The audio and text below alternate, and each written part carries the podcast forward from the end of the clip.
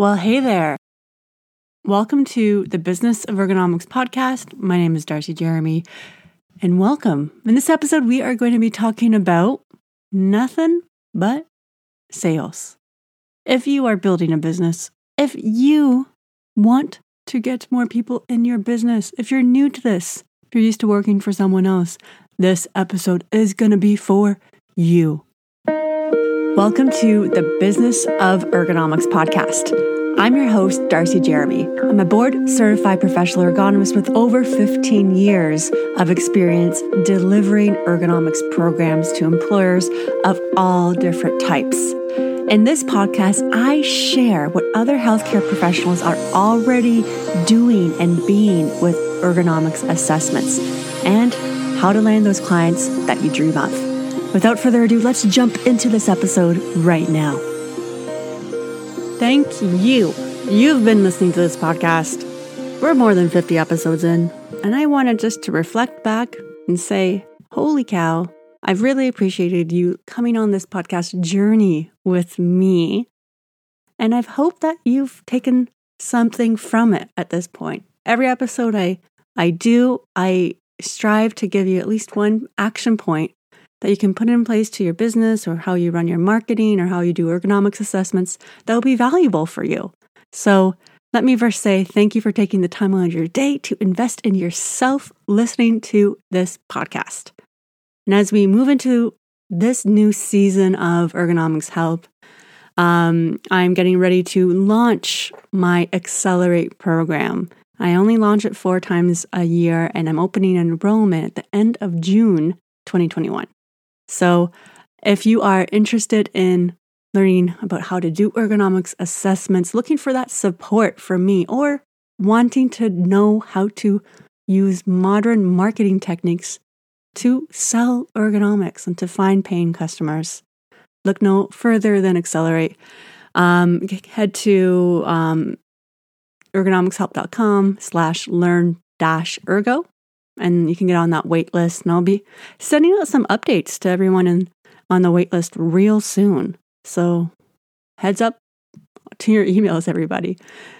The members of the Accelerate program are just doing so well.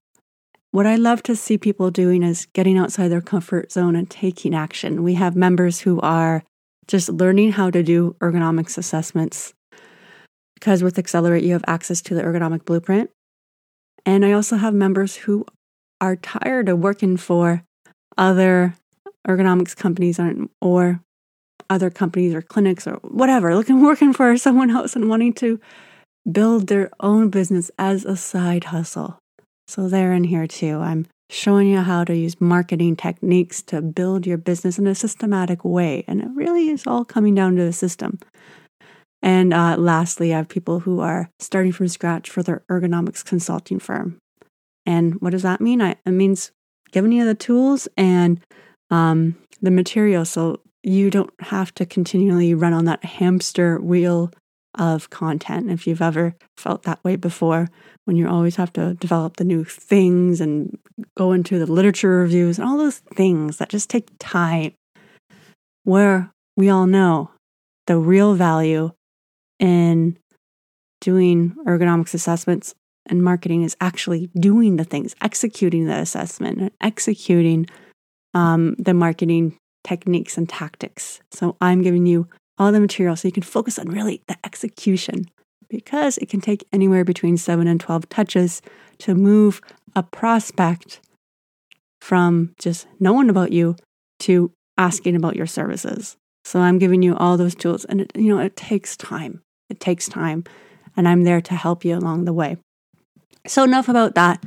Um, if you're interested in that, it is going to be opening super soon, and I'm so excited. I love the results that my program is getting, um, the, the students in it, and I'm really excited to see and learn more about your business and see if this is going to be something to get you to that next level that you've been desiring. Saying that, sales the sales conversation. This episode, I'm going to be giving you a very simple technique that I have used when closing clients. It's easy. It's simple.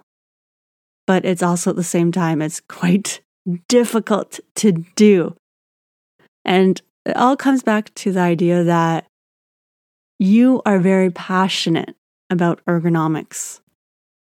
You know that your offer, whatever it is on the continuum of all the pro- programs and assessments that you do, you know that it's going to be changing to the person that you're helping and the organization you want to help. But here's the thing while I value being passionate about ergonomics, perhaps it doesn't even feel like work for you. You enjoy doing it so much, it feels like a hobby. Well, my friend, I'm with you on that. But that passionate, that overzealous of sharing of information, all the things that you can do to help your client won't necessarily help you in closing the sale. I find the most difficult part of the sales conversation, and I say this with a sense of humor, is just shutting your mouth. I know this seems simple because it is simple, um, but it's actually quite difficult, and there's a reason behind this. Having and having the ability to stop talking in a sales conversation requires nerves of steel. Because there's going to be empty spaces in that conversation or even in that email. There's going to be empty spaces that comes up. And that's what we want. It's a good thing. Do not feel compelled to close the gap. Of course, there's going to be different levels of readiness, and you must first close that knowledge gap between where they are to where they need to be to just know about what your service is and what types of services that you offer. Once you've educated your client up to that point, then this is the next step. Let me talk about the opposite. So, this is going to reflect on what it looks like generally when I'm done sales conversations and I felt the need to fill the gaps or the lulls in the conversation instead of the conversation to go silent for moments. There's the first thing. I've usually added more information that doesn't help my prospect to process what we just talked about. And it's usually quite frankly, because of my own insecurity around sales and making the sale. And that's the reason why I feel the urge. The urge can be quite strong to end the silence with more information. More information is not going to help you in this case. You've already explained what you're bringing to the table, what you think will help serve your, your client. When I add more information, it changes the energy and shifts the discussion to something else. In many cases, not what I intended to. And sometimes this brings in a whole tangent that's nowhere near the service offer that I was going to close for the client. It confuses them. Or maybe you just want to throw in another option for the client, thinking it will add clarity to your offer and the reasons why they need to move forward. But you know what that really adds? It gets them overwhelmed. Have you ever f- been here before? You've been so close to closing that sale and making the close that you can actually feel it. You can taste it. It's right there. You want to grab it and give them more information. But you can't.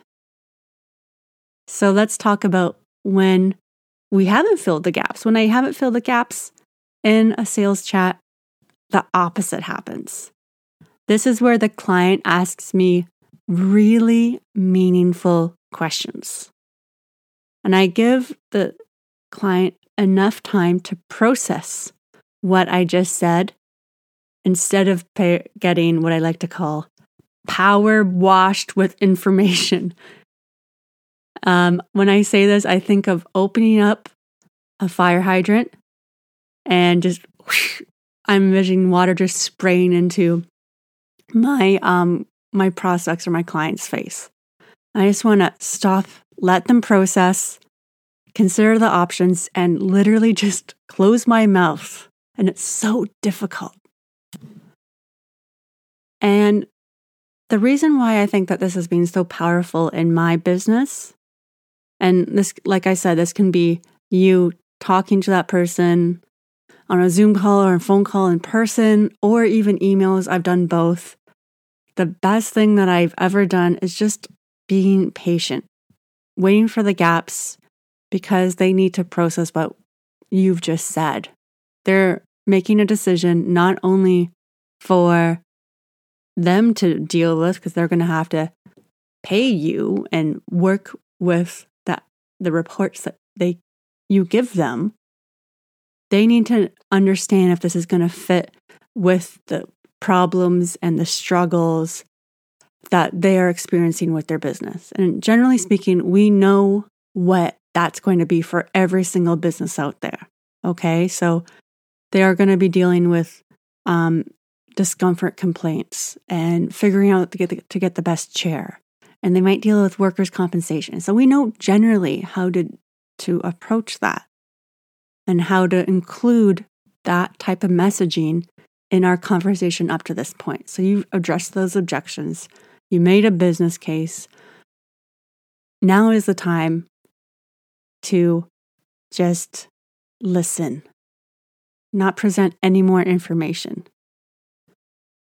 If there's other opportunities that you can provide value with in their process, sure, you can bring that up after you close on the contract, right? After um, you send them the contract, after they sign it. But before then, you have to focus on the one thing that you're talking about. Otherwise, they're going to get overwhelmed.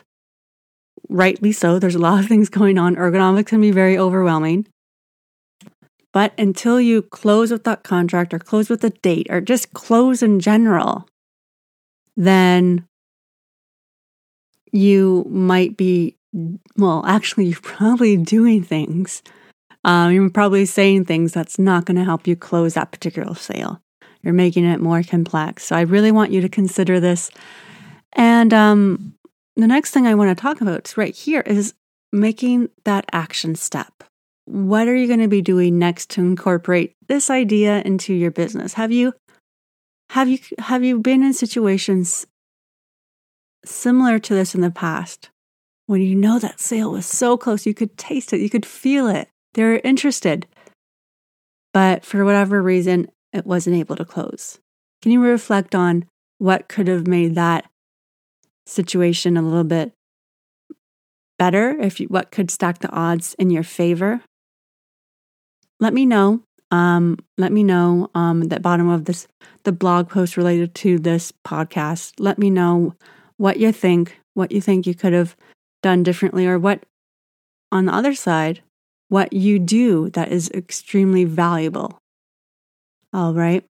Like I said, um, Accelerate at the beginning of this episode. Accelerate's opening for enrollment at the end of June.